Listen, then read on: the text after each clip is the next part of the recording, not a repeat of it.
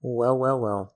Before we start the show, I want to introduce you to a new show, Are You Sure? The Films of Pauly Shore. It is a limited podcast series about the six major studio films starring Pauly Shore. We're talking Your Encino Man, Son in Law, Biodome, and three others. It's hosted by a friend of the show, Joe Schiappa. A very funny and nice gentleman who's written for truTV, MTV, and IFC, and it features great guests like friends of the show, Erin Whitehead and Mary Houlihan. I listened to the Mary Houlihan episode just this very morning where they talk about the Goofy movie, and it's a really fun and funny show. It's very conversational and light. I really enjoyed it. And episodes are like 30 ish minutes, so 30 minutes. Quick, breezy, nice. Highly recommend it. And even better, episodes are available now on Apple Podcasts, Spotify, Stitcher, and Amazon Music. Again, are you sure? The films of Pauly Shore. Go listen now where you get your podcasts. Bye. Mana mana mana. Mana mana mana. This is Social Disgusting. Welcome to Social Disgusting, a podcast where my guests and I discuss our lives amidst the wanton hellscape in which we find ourselves. I am Brandon. Hope you're well. My guest is a co founder of the Forever Dog Podcast Network, which is home to many great podcasts like Double Threat, Podcast The Ride, Three Swings, and American Arts and Culture Review, amongst many others, as well as the producer of The Entre Culture and Three Swings, and producer, data analyst, and front of house for Double Threat. He's a noted Hugh Grantsman and a reeling Atlanta Hawks fan. Please welcome Brett Boehm. Welcome. Hey, how's it going? Good. How are you? I'm good. I'm good. You got about two out of my 20 credits for Double Threat, um, so you can just add the other other uh, 18 in later in post. But uh, yeah, I had to go to the most recent highlights. Yeah, there are exponentially more, and I'm sure by the time this conversation is done, somehow there may even be five more. It's just amazing. You know, as as they occur, you realize just the the totality of, of your responsibility for that show. I mean, soon I'm just gonna be doing Tom's groceries every week, you know. So it, it's it's get it's getting crazy. And I mean, look, and I don't ask for these responsibilities. I just get I wake up to emails where it's like, you know, I got to go out of town for the weekend. Can you watch my dog? I mean, it's just getting ridiculous over there. Uh, but I love signed it. Placards for my book. Exactly. So. Man, I'm so excited for that book. Oh, oh it never ends. Soon. I know. Oh. Pre-order it where you get books. Cannot wait. I've not been excited for a book that excited for a book in quite some time. So I'm very much looking forward to that. What an absolute legend, both he and Julie Klausner. He's the best. He's the best. I got a little sneak peek at it, and I it is it is somehow exceeded my expectations. You know, I've been oh, a Sh- Scharpling fan for forever, um, and Same. It, is, it, it is incredible. It is like the Tom you know and love, and also some things you didn't know about Tom that are going to make you love him even more. So definitely, uh, if you're a Scharpling fan, or if you're a comedy fan, uh, or you're just a reading fan, it never yeah. Can't oh can't wait. And I'm so deeply jealous of people who got their books early. Where because there some people got I'm like oh man, just felt deep seated jealousy in a in a beautiful way. Well, speaking but, of deep seated jealousy, this, oh, here this go. isn't about this isn't about Tom. Tom's not on this show. What are we doing? You're right. You're absolutely right. Thank you for saying. What's funny is that in the original intro I wrote, I had uh, keen purveyor of segues in there as well. So there we go. so there we go. We're already living up to the uh, the unveiled promise. Yeah, it's a disease.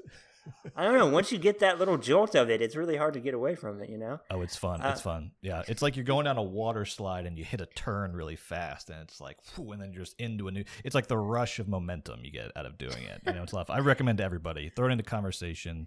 A keen segue the lightest uh, form of God complex, yes, is the segue. um, yeah, people are like, "Wait, we weren't done talking about the other thing." It's like, nope, too late. You can't, you can't reverse a segue once it happens. I'm sorry, but I've been zigging and you're zagging, so we are on two different pages at the moment. I already asked the question, I guess, uh, reflexively, but the um, deeply unfair, easy to ask, difficult to answer question: How are you? Uh, I'm doing great, man. To be honest, yeah. I and I know I know it's obnoxious to hear that from someone else because we all live a little bit of Schadenfreude, you know, in our lives. But um, I, I I won't lie, I'm doing really well right now. Uh, uh, we've got uh, my wife and I are expecting our first kid in yes. in uh, September, which is very cool. Um, and obviously there's a lot of stress that comes along with that. Uh, her so more than me, um, but I'm trying to share in that as much as possible. Um, because uh, I'm a glutton for punishment, and uh, but it's um, it's it, yeah. So I'm, I'm doing great. I mean, it's sort of you know our you know my whole life's kind of revolving around around that right now, and and so far so good. So um, but yeah, I, I, that that kind of just you know it's one of those uh perception shifting uh, moments, obviously, and so. Yeah. Um, but but yeah, yeah, I'm doing really well. Thanks. Congratulations, by the way. That's thank very you, exciting. thank you, appreciate like, it. So exciting. Appreciate it. And also, it must be nice though, in a way, I guess to at least have the option to go out. That we're more on the the relative downhill slide of all this leading up to that. So then, you know, because at least mentally, to know you can do a thing, even if you don't do it, goes a long way.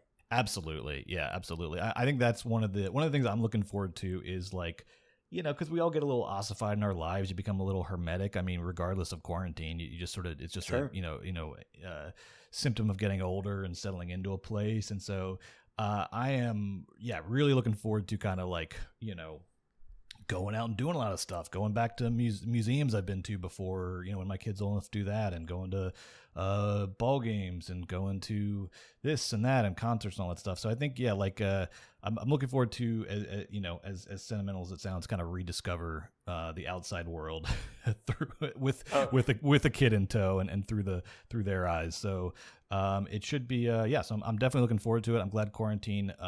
Uh, didn't end up being permanent. There was certainly a, a point which I thought, well, this is it. This is our Yeah. we've entered pod life, and we all just live in in our hermetic cubes for the rest of existence. Um, uh, as we were warned about by every you know dystopian um, sci-fi movie ever, but um, but yeah, so glad to know that that's not the case, and looking forward to getting out there and uh, getting back into the world. Yeah, I was going to ask that because California recently reopened or opened back up, whatever the preferred phraseology is. But how has that been, or is it you? You at least have the option to do more things, but have you been doing them? I have, yeah, yeah, yeah, and it's funny because I was in Texas last weekend for for a baby shower, and so it was it was the contrast was was interesting, um, Yeah. because uh, there, uh, um, in, in Texas, everything is everything is just everything is just it's like nothing happened basically in Texas. Everything is open and everybody's out in packs with no masks on. I didn't see like really any masks at all out in, in Texas. Um, and then in California, everything is open. There's just a little bit more tentativeness. You know, a lot of people, the majority of people you see out still have masks on. There are, you know, uh, most places you go to, you still need to wear a mask. So there's a little bit more remnants of quarantine out here. Um, but yeah, I mean, um, my wife and I went to Disney two weeks ago. That was very interesting. Um, because they're like, you know, 30% capacity. Only people from California were allowed in Hmm. um, and we're like, well, we're never going to see Disney this empty ever. So let's let's let's Yeah. go. And so um, that was really interesting. Um, um, but yeah, yeah, yeah, it's kind of um, it's it's you know it's happening. It's happening. The world is coming back. It's out there. People are are sticking their heads out. But um, yeah, I would assume at this point it's going to be a snowball effect where within another month or two it's just back to normal here. I yeah, I can imagine that. I um, I know for me that we're you know it's Arkansas and uh, there are interesting responses that people are having to it. I guess to some degree, like any other place, but we're very lucky in our relative lack of population density. That goes a long way to allow things to not have spread as much. I guess. Yeah. I, I mean, it still was really bad, and it was one of the worst states out there for a time. But unfortunately, it feels like almost every state had their turn to be in that top 10 Mhm. at some point. Mhm. Um, yeah, But yeah, you know, I, I think for me, I'm still hesitantly going out there, but I, I still have a long ways to go for that. Yeah. It's amazing how, for being a social person like I am, that for 37 years prior to that, I was that, and how 15 months can undo so much. Yep. It's wild. It it is truly, and it's like it's um my my big concern always too was just particularly because my, my wife found out she was pregnant in January um, of this year, Mhm. um and so and she was already uh, you know slightly immunocompromised, and so being pregnant and being a little immunocompromised, my I've just been paranoid this whole year that I'm gonna get it and give it to her was like my big constant paranoia. Yeah. Um, and so that I think I tend to be a little bit more reckless with my own health, unfortunately. And so, like, I think if it was just me alone, I, I would probably be embracing the return to society a lot more uh, openly. But knowing that there is like, you know, like if, if you follow basketball, like, you know, we saw like Chris Paul, I think, just got COVID after being vaccinated. So it's like, Yeah. okay, this is still like, this is still a thing. Even post vaccination, this is still a, a, something you can get. And so, with that in mind, um, uh, you know, like I was wearing a mask around Texas all week, um, uh, even though like just like just completely standing out. Uh, uh, um, but uh, I, yes, I don't know. I'm just I'm just a little more still still a little more cautious about it, just because you know uh, of the the the slim but still present chance that I could uh, you know contract and give it to give it to my wife. So, um, yeah. So it's still it definitely has not disappeared as a as a as a source of anxiety, despite you know this this semi return to normalcy. Uh, yeah, no, I know exactly what you mean, and obviously you have so many other considerations. Only you know, to your point, just yourself for that, and honestly, is as somebody who is immunocompromised and yeah, frightened and vaccinated, fully vaccinated, but still frightened. Yes, I'm frightened of getting it, as anybody would be. And I know there are the Delta and now Delta Plus, which is mm-hmm. weird streaming esque phraseology. Delta yeah, Plus, yeah. like maybe a weird, maybe a, a different name paradigm there. Maybe maybe that would be good. Yeah, I'm, I'm sure Delta Airlines doesn't doesn't appreciate that either. yeah, yeah. First they went for Corona, and now they're going for Delta. Yeah. oh no, our noted institutions. Right, right, yeah, yeah, yeah. Everybody's favorite things. What's next? Budget rent a car. Right. What's gonna happen? Start at the top. Start with the the, the, the most lucrative uh, companies, and then go. If you're gonna name it after anybody, it should have been that. It should have been the SpaceX virus, the Amazon virus, the Tesla virus, whatever. Um, Please, yes, yeah. let's do yeah. that. Let's Stop let's picking on some... poor Delta. I guess is what I'm saying. I don't know how I got to that argument, but yeah. it's weird how it's like the lesser of all of these enemies, and Delta is. It, it speaks to how nefarious so many enemies are that Delta is not the highest on the list by any stretch. I know. I know.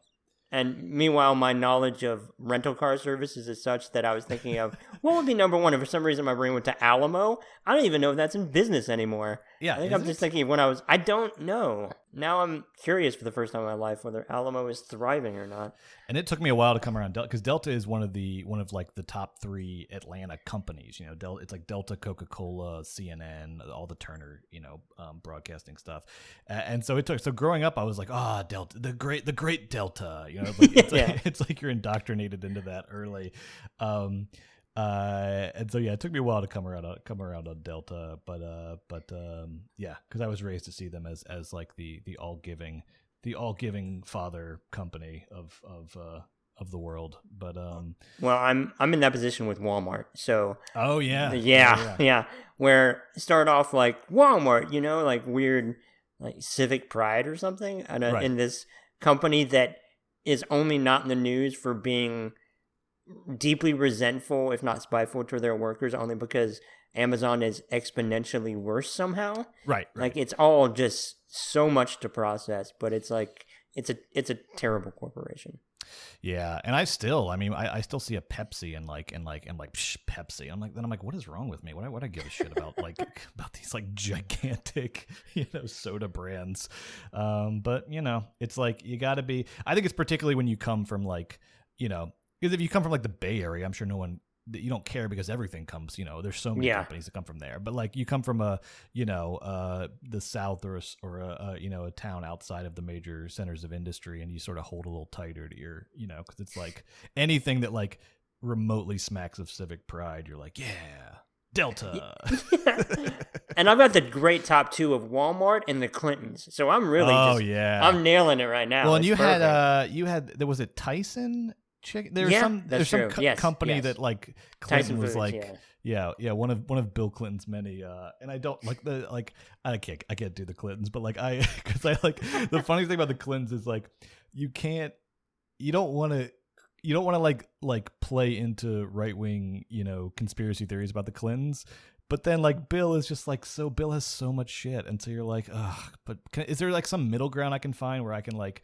I can like criticize Bill Clinton's, you know, history of entanglements without like playing into like right wing, you know, um, yeah, own, own, the libs kind of stuff. I um, feel like I, somehow, I, yeah. So I was gonna say to your point, I feel like somehow out of all of the right wing like narratives they go with the Clintons, they don't really emphasize the more obvious one in the Epstein flight logs. So I feel like that's, that's somehow a middle ground. Yes, somehow. Yeah, because I want to be like all these people that are focusing on Seth Rich. I want to be like, uh, guys, there's like there's like why are you why are you focusing on like the least like credible uh of, of all the Clinton yeah. conspiracy theories it's like uh Epstein stuff like and, and I was gonna say like I I had I've read like that he was like had some weird dealings with like Tyson chicken about like I don't know giving them some like I don't know, so, some like, like, sort of- contracts or something. yeah, some like suspicious i- dealings between the government and Tyson Chicken and, and stuff that like uh you know um sweetheart deals and things like that but um and it may have gone farther than that i don't know look it up google bill clinton and tyson chicken Yeah. the uh it's funny in a weird way I feel like maybe the reason they would go with they wouldn't go with the Epstein flight logs is because they can't ring it's it's not abstract enough. It's so defined. It's like, Yeah. well, we know what this is and then they can't wring anything out of it for weeks and weeks and weeks. Yep, absolutely. Yeah. Whereas like the Seth Rich thing, I guess what they benefit from is a lack of anything. Um Yeah. and I, I don't even think because it hasn't been solved, right? It's like they just they're just like we think it was a botched robbery is like the is like the closest um yeah. they, they came to a to a solution of it. So that leaves that is just like an open playing field uh, for for your Alex Joneses, for your Dan Bonginos, et cetera, et cetera. Um, so so go at it, go at it, boys. Have a have a ball, have a blast. You got one life to live, and this is how you're choosing to do it. Whatever. Yes, and thankfully all these um com- quote unquote comedians slash podcasters are just having Alex Jones come back on their podcast now because which is Oh yeah, like I mean it's like both it's both like what is happening but also uh, of course. It's what they all it's what they they they always wanted. I mean this has been said a hundred times by people smarter more incisive than me but like 90% of alt-right pundits are just failed comedians or actors. Yeah. they like all started out um uh because yeah no wonder they like they they they their big thing is like the you know the elite co- like you know coastal elites and all this stuff is because those are the people that like rejected them from pursuing their dreams. And so um you know so anyway it's uh you know shapiro alex jones all these guys they're just like stand-up comedians and this is like their routine. This is like their bit. And so Yeah, whatever. and even more interestingly, like Shapiro specifically is a failed screenwriter, yeah. Which is is fascinating. Yeah and didn't bannon didn't bannon have some crazy script that never i mean obviously he had all the seinfeld money but like i think he had some script that some like musical like a hip-hop version of othello or something. That's not completely off. That that's like a that might be a centimeter off but i think what i just said is like essentially true. So um yeah i think i think bannon was working on some like hip-hop version of a shakespeare play or something and like anyway guys these people these people are yeah it's we've just and I, and I think quarantine speaking of quarantine i think quarantine was like was a dream scenario for them. I mean that really is like you know i mean what a what a just perfect situation where like everybody's kind of separated. All of your you know everybody is a little bit more media saturated than usual because no one's going outside. Um and and you just have this you have this thing that is just rife for dumb conspiracy theories. Um and Absolutely. yeah yeah Like yeah, it was such a perfect scenario. Yeah, to like just to mold very vulnerable, susceptible, and like willing minds to to do that. And man, did people have time on their hands? And like it's just all. Whew, exactly no that's that's it and like i was and that's like you know why i think you know it was such a it was such a like breath of relief uh you know when biden won because i was like I, going into it i was like hey, this this this this this dude might do it again because everybody's just been hooked up you know to the sewer for the last year just mainlining crap off the internet and Yeah. and everywhere else i was like if they did it when everybody was like out and about this seems like a better like a better setup for them to like um you know to to put another one over on us um uh but i think they just pushed it too far i think they just like they didn't they they you know um i think it was just yeah um which is yeah which is anyway i don't know why this is probably not why you had had me No. come on What if it? What if it was? And I was like, yeah. oh no, I'm just trying to backdoor and to get you to talk about the the alt right and QAnon. Yeah. So this is perfect. I mean, I we mean, can look- end the podcast now. There you go. Yeah, I mean, look, if we're talking about quarantine, it's been a lot of this, a lot of this inside, inside, uh, inside my head for the last year. As I'm, I'm sure that's the same for everybody. It's just, uh, Truly, um, yes. yeah, yeah. I've lived very much in the, in the, you know, spent a large part of my time in the sewer the last year, just the sewer of, of the internet and and the alt right and politics and all that kind of stuff.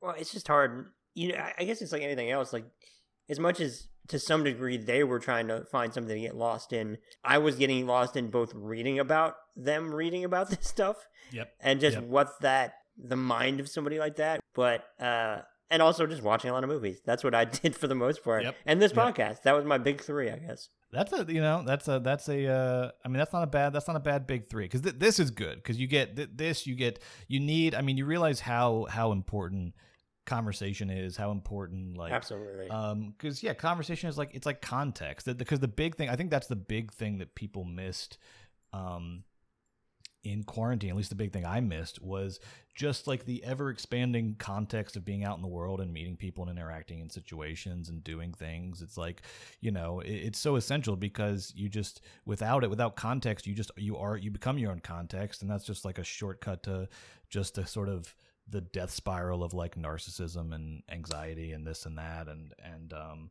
uh, so it's nice to it, i'm sure it was nice to have this um and it was for me it was nice to have podcasting because you know uh it was remote and somewhat surreal but at least i was hopping on the zoom with people uh you know if, even if i was just there to listen and check the levels you know you're, you're on zoom with other people and, and then and then suddenly you're you're getting you're getting context you're getting outside of your own head um but it's it's just yeah it's so necessary. And and uh um you know i had friends during quarantine that i could tell just were sort of getting you know we're not getting that we're just getting more and more isolated. And it's just like it just sucks. It's just like a death spiral. Um you know and it's so easy to get it's so easy to get in that too because like you know as somebody with and this is in no way obviously unique to me with anxiety and depression it's so easy when you're in it it's like it's going to last forever yep. And then you know and then you're out of it and you have the context of not being in it and it's just like man that was bad like but also like thank god. And and that is easier than ever in a world with being quarantined and away from people and which is incredibly unnatural as humans to not interact with people be sociable be around have that mutual energy to feed off that and, and to your point like yes for me and like you said for yourself podcasting at least can bridge that gap to some extent because otherwise you're in this like infinite feedback loop and the internet makes it easier than ever for confirmation bias to be a thing to where you have to search out alternatives otherwise you're right about everything and then Yep. you have no context or purpose Yep, absolutely. Yeah. Whereas, like, if you're just in conversation with people, you know, those alternatives come up naturally. I think. Uh, you know, I mean, Absolutely. not like not not in a, in a sort of wild, far-ranging extent, because you're still sort of around people that share your, you know, your general perception of the world. But even just small things like learning about other people's parts of the world, learning about people's, you know, where they came from, what they're up to, you know, stuff they're stuff they're watching, stuff they're reading um, you just having that that constant, constantly expanding context for your own experiences is just so and so important to just staying to staying kind of uh, to, to being a real real person and being like Yeah. e- empathetic and and all of these things that we need so that we don't just you know drown in our own in our own filth. So, um, you know, so yeah, but it's um, so th- there was at least sort of imitations of that, um, you know, through Zoom, through podcasting. Um, but but I'm, I'm looking forward to getting back getting back to the real thing um, and um, yeah, yeah, yeah. well speaking of podcasting i want to ask about forever dog the Yeah. podcast network you co-founded that launched march 2016 Oh yeah, I've never talked to anybody who runs a podcast network, so I'm fascinated by that. And I'm a fan of a number of the podcasts on that network too, which is even better. This is the most basic question I have. What is the origin of the name Forever Dog? Um, I wish I had a better story for you, but it was it, it truly just word association. I think we we were um, and I I started it uh, and continue to run it with um, um, my two pals Joe and Alex, um, and we were sitting around because it started. Th- this would have been back in 2012 because we originally started out doing like theater like kind of underground theater and like comedy productions in New York. Um, so we just had a lot of we were kind of in those scenes, and then we just saw how talented and incredible everyone was, and everyone everyone's always like scrambling around trying to do stuff and put stuff together. So our initial idea was let's put together like a little production company, you know, quote unquote, whatever that means. We had no money, Yeah. we had no resources, whatever, but like we loved what we were doing and and wanted to do it, you know, as a living, and so we just started putting up. Um, you know, you know, producing people's shows and producing, you know, writing stuff and then and then casting it and and um, and just sort of creating a, a sort of platform and a space for all of our you know talented friends that we want that we really liked and thought were funny. And so it kind of started. So this would have been 2012. Um, we just um, yeah, we literally just tossed tossed names around, tossed words around. We're all dog lovers. Uh, Yeah. Forever seemed like a cool word. Um, and so we liked that it sounded like a it sounded like a superhero or something. You know, it sounds like a thing, you know, a forever dog.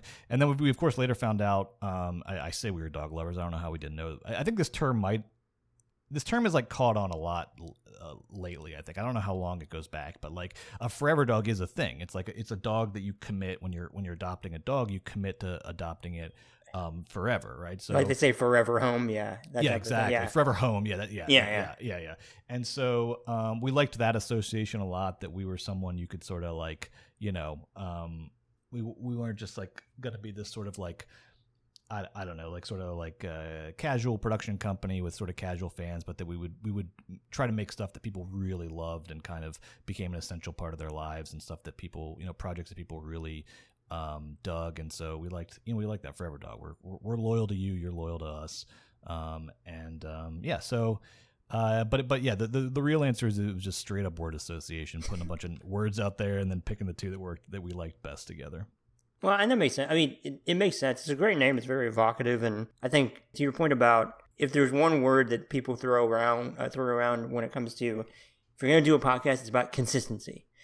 Do it consistently, consistent, consistent, and which makes so much sense because I know as somebody who is a long time podcast listener that depending on obviously the level of fandom of the podcast, but if it's a Monday morning and that show is just not in that feed, oh, I'm like, what is happening? Oh yeah. You know, it's a weird, genuine and strong response. Particularly for the particularly for the Monday morning ones. I get I will get, yes. you know, I we we have a um we have a sh- uh, a podcast race chaser which is like a drag race recap show yeah. but also sort of a bigger just like fun exploration of the drag world, um, hosted by Willam in Alaska, two iconic uh, drag queens, and they have a big, they have a huge fan base in Australia. Um, where drag, I mean, drag's pop- popular everywhere, but it's particularly popular in Australia.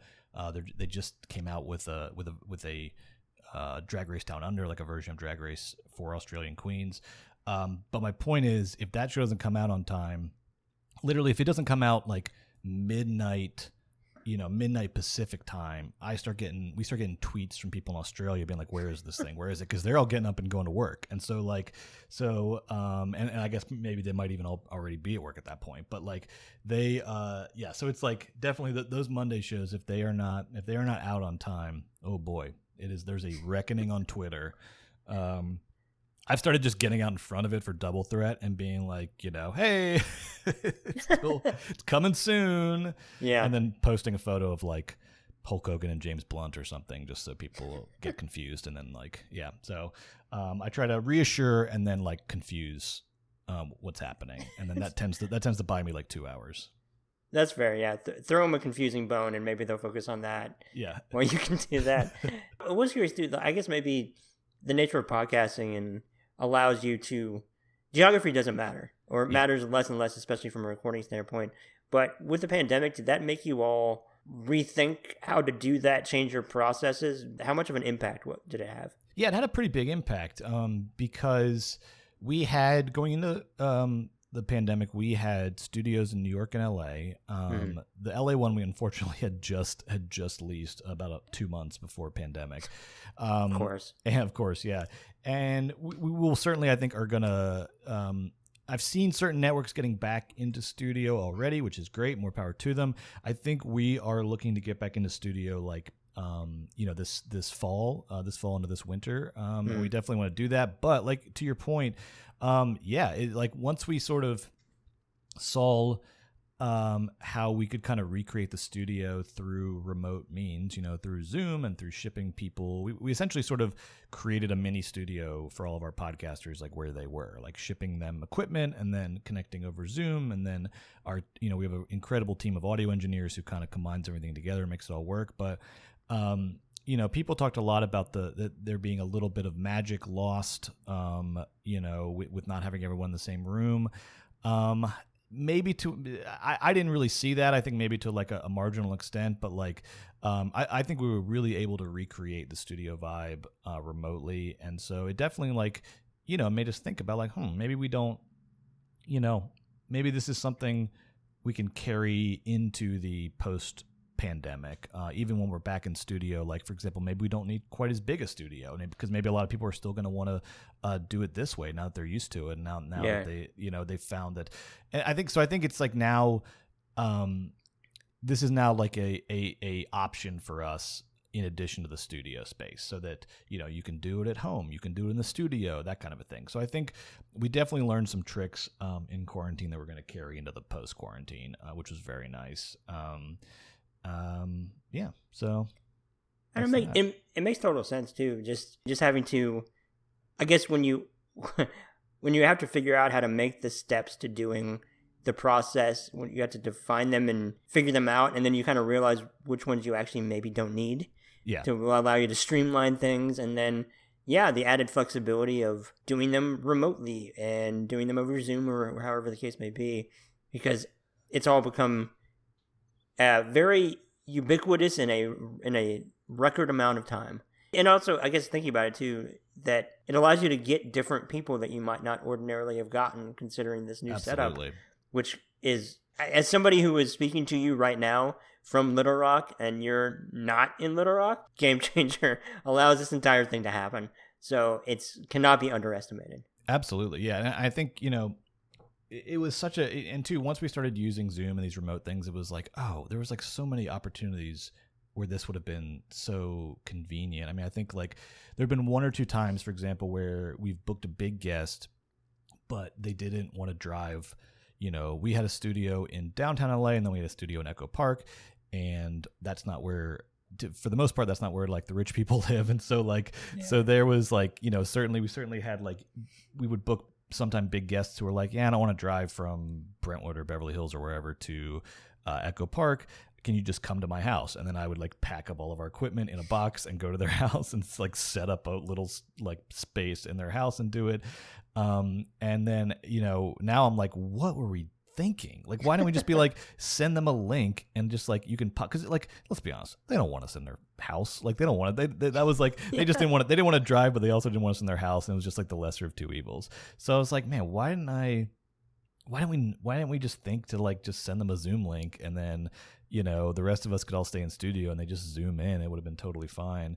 Um, so there's a lot of like eureka moments like that or not even eureka just like oh boy we were stupid moments. Um, and so that you know that was a big one.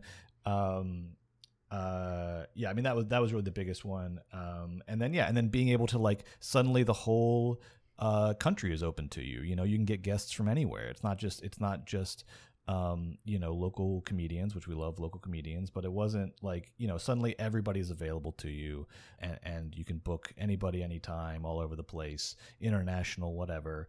Um, so yeah, it was, it, it's something that should have dawned on us sooner, but being in quarantine now and now, you know, moving back and thinking about moving back into a studio, I think there's definitely this like, we don't feel as sort of, uh, we don't feel as like limited by the studio space. Now the studio space is just kind of a launching pad where we can do like lots of different stuff. Um, and that we're looking sense. forward to yeah getting getting into that. Yeah. yeah, I guess in the case of like double threat with, for example, Martin Short, I'm gonna like I'm gonna try to inconvenience him as much as humanly possible. Yeah, yeah, yeah, right, yeah. like seemingly like the nicest, funniest guy in the world is like, yeah, let's let's just um do with whatever you want forever. And I said it on the show. I'll say it again. Martin Short, he was he was actually two minutes early. Audio was perfect. He was ready to go. Nobody has nobody has any excuses. Nobody has any. If Martin Short can be on time with his audio yes. all set up and ready to go, nobody has any excuses. Um, and we were able we were also able to do things that we that we might not have been able to do like live show kind of things live stream kind of things that we weren't able to do. I don't know how we would have done them um, pre-quarantine where um, and uh, is there any like uh, I, I, do you have any like content restrictions on the show in terms of what we can no. talk about? Okay. So we did one of my favorite memories from um, from uh, podcasting during quarantine was we did a uh, our podcast sloppy seconds with um, big dipper and meatball uh, meatball is an incredible drag queen who famously yeah. has never been on drag race because they're too cool for it um, and uh, big dipper is this amazing um, rapper and comedian who also runs our like drag imprint at Forever Dog. Um, and they have a podcast called Sloppy Seconds, which is great. You should check it out. It's the funniest thing in the world besides Double Threat and and all of our other podcasts. Um, but uh, they did a live stream um, during quarantine called Fist Giving. They did it around Thanksgiving, and it was a essentially a tutorial it was like a it was like a sex tutorial about how to how to how to fist how to do fisting. Um Yes. and so we had and had, we had to call it fist giving. There was no other uh, option. And No, um you have to- there was a lot of like stuffing puns that were used as well to to promote it. Um but it ended up being great because we literally had this guy who was a fisting specialist. He lives i think in florida but he has a like uh um because he'll post videos online, uh, etc. And um, so he has like a whole room in his in his house that's all set up for this. And so he he zooms in from his room, and then we have Big Dipper, you know, at his house, Meatball at their house, um, and and then all of the you know, and then we just stream it, live stream it, um, to the internet, and um, a- and then everybody gets to watch you know? And so it's like connecting like not just connecting people but connecting people's like spaces connecting you know like um you know because I, I honestly don't know how we would have done that in a theater or something uh you know uh there's certainly a way but it was very cool to see to see everybody kind of on their own terms in their own space connecting together uh, for this wild live stream that's very good. I think it's still on Vimeo. I think if you go to Vimeo and search Fist Giving, it's probably still on there if you want to check that out. Um, it is graphic. It's, it is I as, yeah. as graphic as you would expect. Um, but you know, if you're interested in learning about fisting, there's no better place to start than Fist Giving.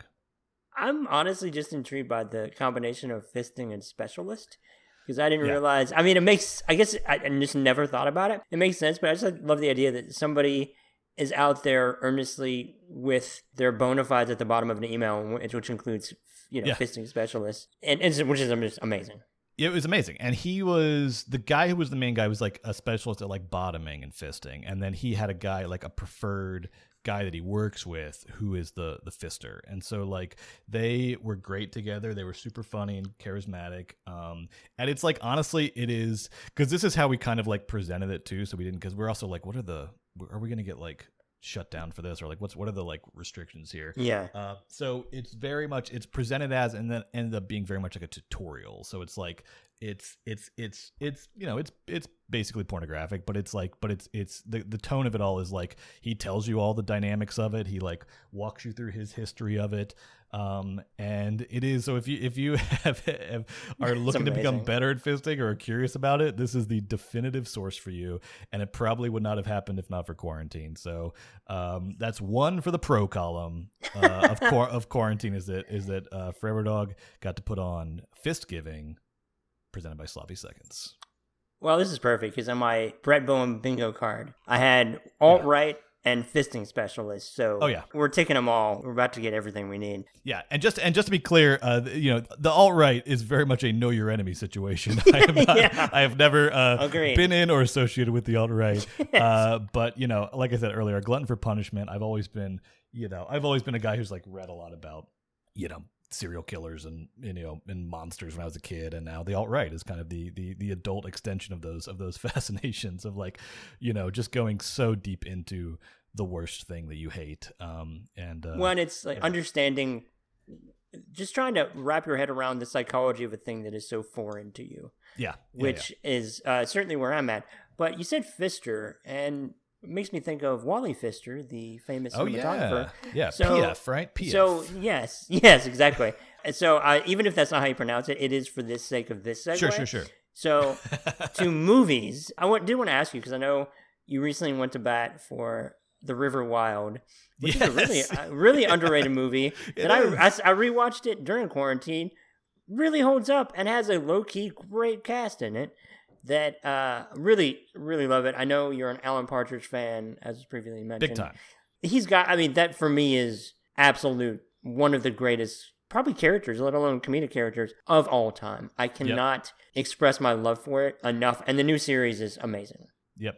you also came out as a fan of topsy turvy which is a movie that feels still so, somehow underrated. It's a masterpiece. I yeah, think. I think only underrated because of its like criminal inaccessibility. It's like, and that's kind of what I was wild, posting about, yeah. where I was like, because I'm a huge Mike Leigh fan. I did a big sort of Mike Leigh deep dive um, uh, during quarantine, among other deep dives. Um, and uh, you know, going all the way back to like Meantime and and High Hopes and those early movies, um, yeah. up through like you know Naked, which is like you know which is which which is a very difficult watch, but it's just it's just has so much going on in it.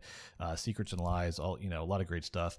Uh, but they Topsy Turvy was always one of my favorites. You know, it's one of their I think it was probably their only period piece till until his only period piece until recently. He did like He's in two in a row, yeah. Peter yeah, and, and the other one. P- that's right, Peterloo, which is great. Uh, Mr. Turner. Um, yes. Uh, but I think Topsy Turvy was probably Mike Leigh's first go at a at a at a period piece, and it's just it's just fantastic. It's just a fantastic movie. If you haven't seen it, it's about Gilbert and Sullivan, kind of at the end of their career, um, sort of falling apart, but then coming together one last time to make the Mikado, um, which is it's amazing. Know, yes, yeah, and and um, uh, it's a great movie, but it was just never you know, like Criterion had like every Mike Leigh movie except Topsy Turvy. It, it, seemed like for a time, and and it was on any of the streaming services and this and that. So like, it's just a movie that I think is underrated because just no one has access to it or easy access to it. Um, but now that excuse is gone. So go see Topsy Turvy on the Criterion Channel. It's so good, one hundred percent worth your time.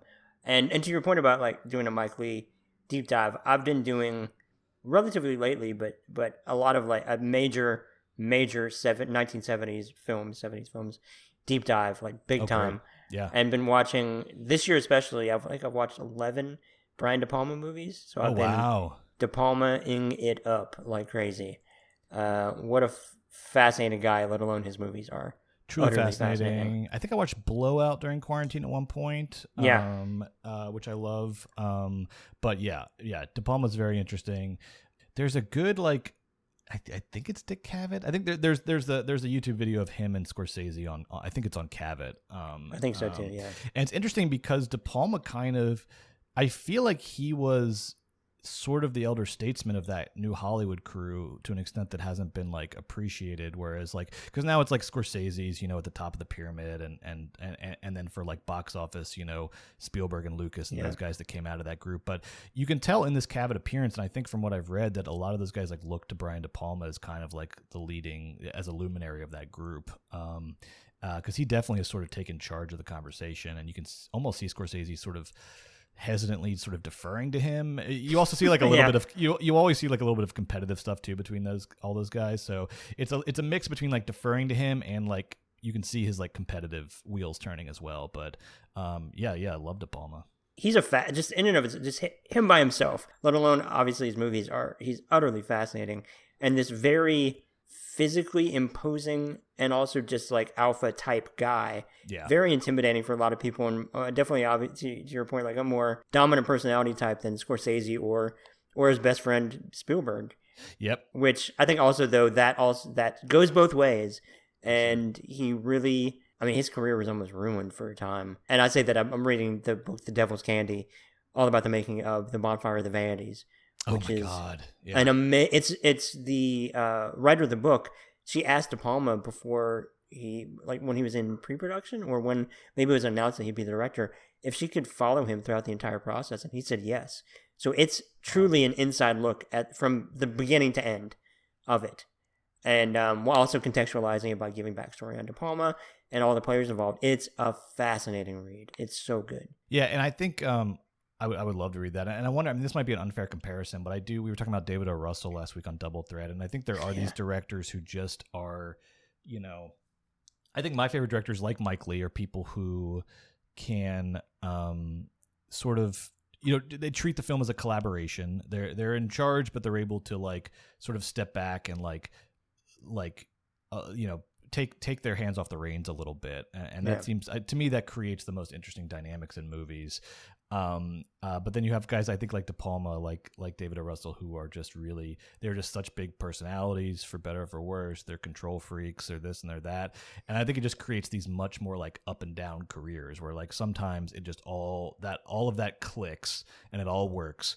but then uh, but then it's just as likely for them to have like a disastrous movie where like you know all the per- everybody clashes and there's nobody there you know, there's nobody there to sort of like ease the tension and get everybody on the same Yeah. page because the director is is as volatile as as everybody else, and so um, yeah, I feel I, to me feel De Palma's career feels like uh, like you know a guy like that who is like you know he's a big personality and he's a control freak, and sometimes it all works and sometimes it just doesn't. And man, I, I'm fascinated by him too because even when the movie just does not work, it's still fascinating Oh, because sure. he's just so operatic and and obviously Hitchcockian. It's fascinating, but I think to your point, I was reading yesterday about Kubrick and how, for Oh, yeah, example, cinematographers, yeah, no joke, like the most controlling possibly ever, and how cinematographers, for example, hated working with him because he would set the camera up himself and ha- say exactly what he wanted them to do, and he just had them do the lighting part, which even then he told them what he wanted. yeah. So it was like there was no real artistry in that, you know, at all because there's no interpretation, no collaboration, and I guess when somebody like a De Palma or a Kubrick are having a bad day, there are there's no checks and balances, so the movie could be an absolute wash at that point. Yeah, and, and if you go back to like you know the the counter example is like you know Citizen Kane, Dum Dum Dum, but like you know it like that. I mean, uh, Welles literally shares his closing title card with Gregg Toland, the director of photography, because he was like, "We made this movie together." Like I did, I, I literally, and, and of course, a lot of it is like Welles like literally didn't know how to make movies, um, Yeah. and so he's like literally just like you know, going to the lot to RKO and like binging movies and asking Toland him Toland to like tell him what he's what what he's seeing. Um, but then he like wanted to do things that weren't possible, and so Toland like literally like is inventing things like deep focus and stuff like that, like during the making of the movie.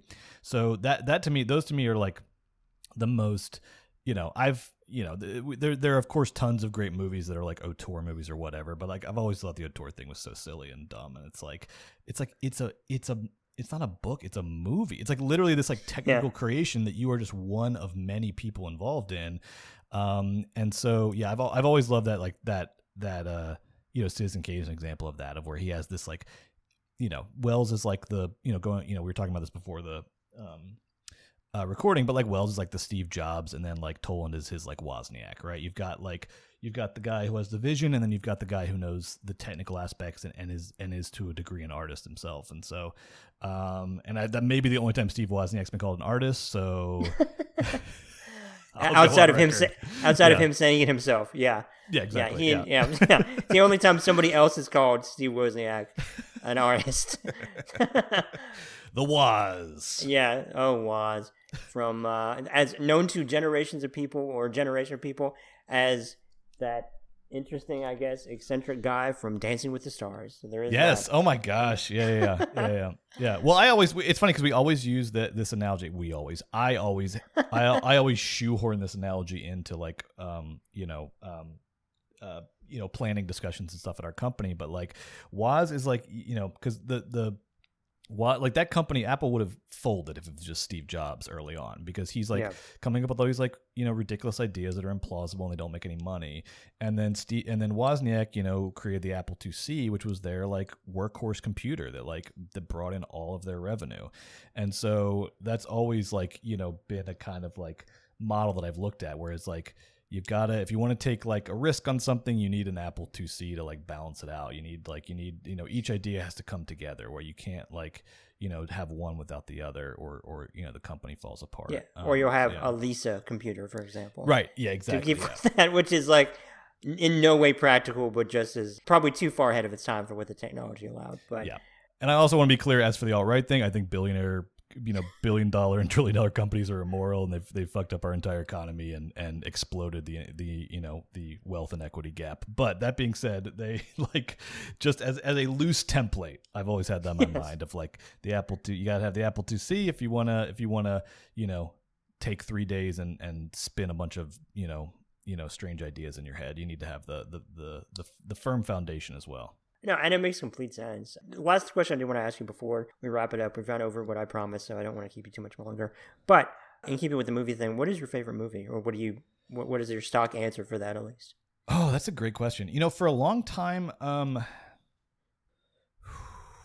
All right, I'm going to give you I'm to give you a wild one here because like for Okay. for for a long time um I I I would say The Third Man, uh that movie um Yeah. because because actually going back to what we um what we were just talking about, the Third Man uh, like is the is the like epitome of a collaborative film where it's like you get all these people together and they are all just operating at like at peak performance level where you have you know Graham Greene the famous novelist wrote the wrote the script you have Carol Reed the great director you know at, at the peak of his abilities uh, Orson Welles acts in it but also like you know if you ask him he was also rewriting a lot of his lines and like Yeah. and moving the camera around and stuff um uh, and then um, Alida Valli, who's a great actress, um, Joseph Cotten, um, you know, doing his thing, Trevor Howard, so many great supporting characters, and you have this like what is pretty rare for a lot of old movies, just this um, incredible on location um uh filmmaking in Vienna after the war when it's all like bombed out and and you know at like peak noir kind of you know level. Um and so I, I love I love that movie. I love the the ending. I remember like watching it for the first time and as I'm watching it I was like this might be my favorite movie I've ever seen. I just this is like it's like funny it's like noir it's mysterious it's like dark. You know you get the famous like cuckoo clock speech up in the Ferris wheel from from Orson Welles when he's talking Yeah. about like you know which is like one of the great villain speeches of all time. Um, and that he said he like made up you know himself which whatever who knows. But um so as I'm watching it the first time I remember being like this might be my favorite movie ever. And then when the ending comes which is one of the best endings ever and I won't give it away but it is not a happy ending. It is a very like unresolved ambiguous kind of you know um you know uh, leave it open kind of ending when the ending happened, I was like, "Oh, yeah, that's my favorite movie ever." As soon as as soon as you know the ending, you know, happens. Um, so for a long time, I said The Third Man, and I'm still very happy with that answer. I will say, my like, my during quarantine, I watched. I, I'd seen it like several times. I always loved it, but something about it hit me during quarantine where I was like, that might be like my personal. Because Third Man for me very much is like it's just I love it at a personal level, but it's also just to me like a masterpiece, and I just sort Yeah. of watch it. But like at a, at a, at a strictly personal level, I watched Sexy Beast during quarantine. Um, Amazing.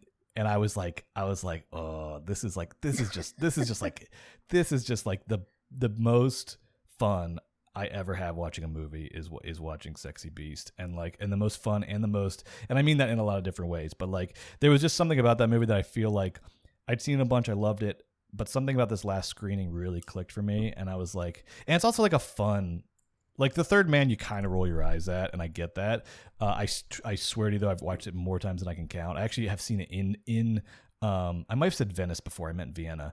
Um, I've actually seen it in Vienna. They like they. I don't know if they still Wow. do this, do this, but they like. There's a theater that plays it like 24 hours a day on a loop.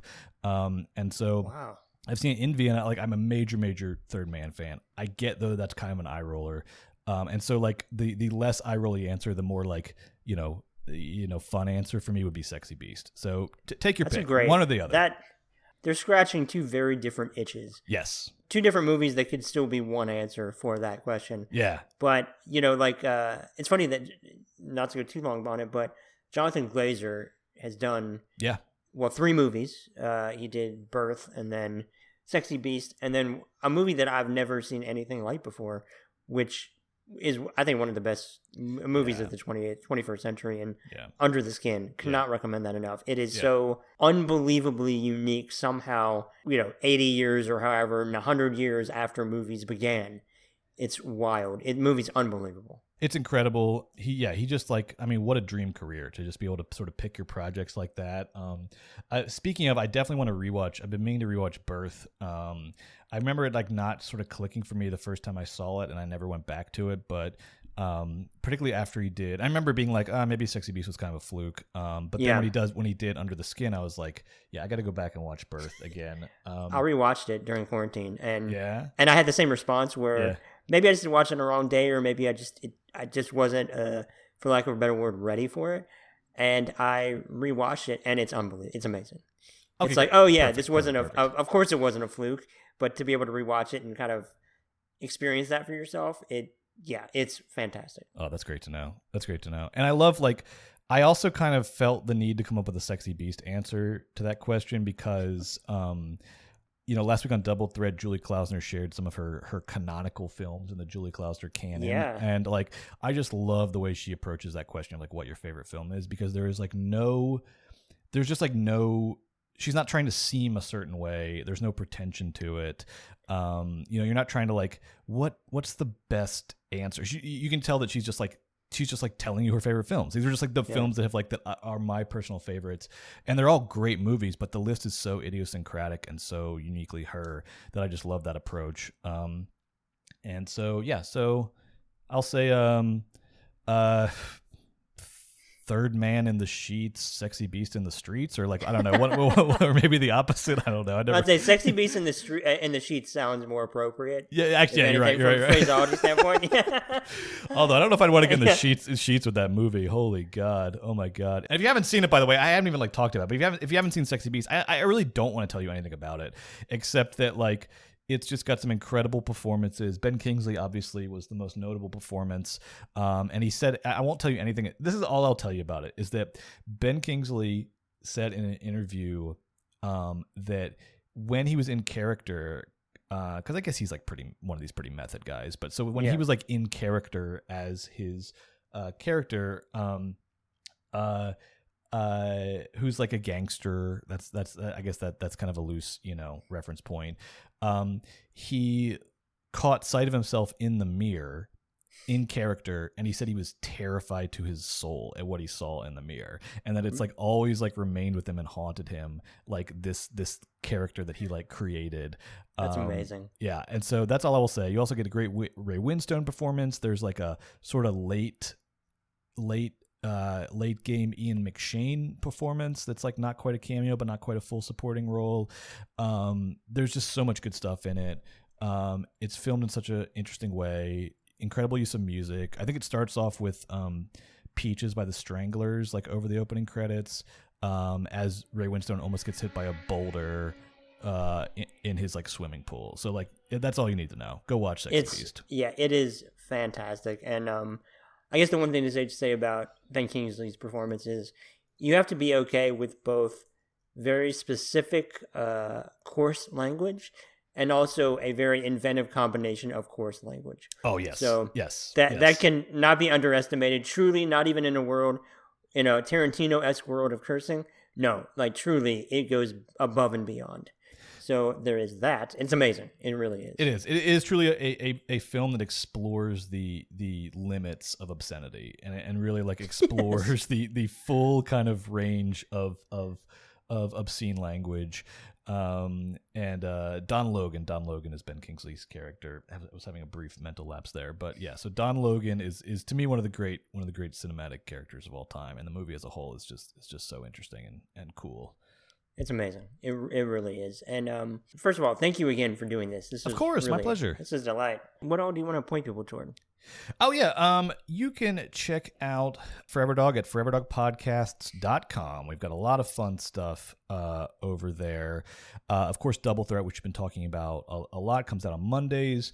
Um we also have an incredible imprint of uh drag related podcasts called Mom Moguls of Media. So that's Race Chaser, Sloppy Seconds, Fairy That, The Chop, um, uh, Hijinks with Jinkx Monsoon. A lot of great stuff uh, on Mom particularly if you're a fan of drag queens. And if you're not, wake up and get with the freaking music. Drag queens are incredible. They are at the forefront of culture. Uh, they're funnier than 99% of comedians, uh, and they're you know, more fashionable than 99% of fashionable people. So, um, so uh, get get on board, and you can start with with all the podcasts we have on our on our mom imprint, uh, and we've got some classic stuff. We're actually we actually are coming up on our five year anniversary of Forever Dog uh, in August, and so we're going to go be going back and highlighting some of our sort of classic shows we've done. Um, so stuff like A Woman's Smile with Patti Harrison and Lorelei Ramirez. Um, uh, a great uh, limited series we did called Fuck Hut Music School for Teens. That's the actual title. Uh, but it was cre- created by Mitra, the very talented Mitra Jouhari. Yeah. Uh, the Underculture with James Adomian. Three Swings with Rhea Butcher.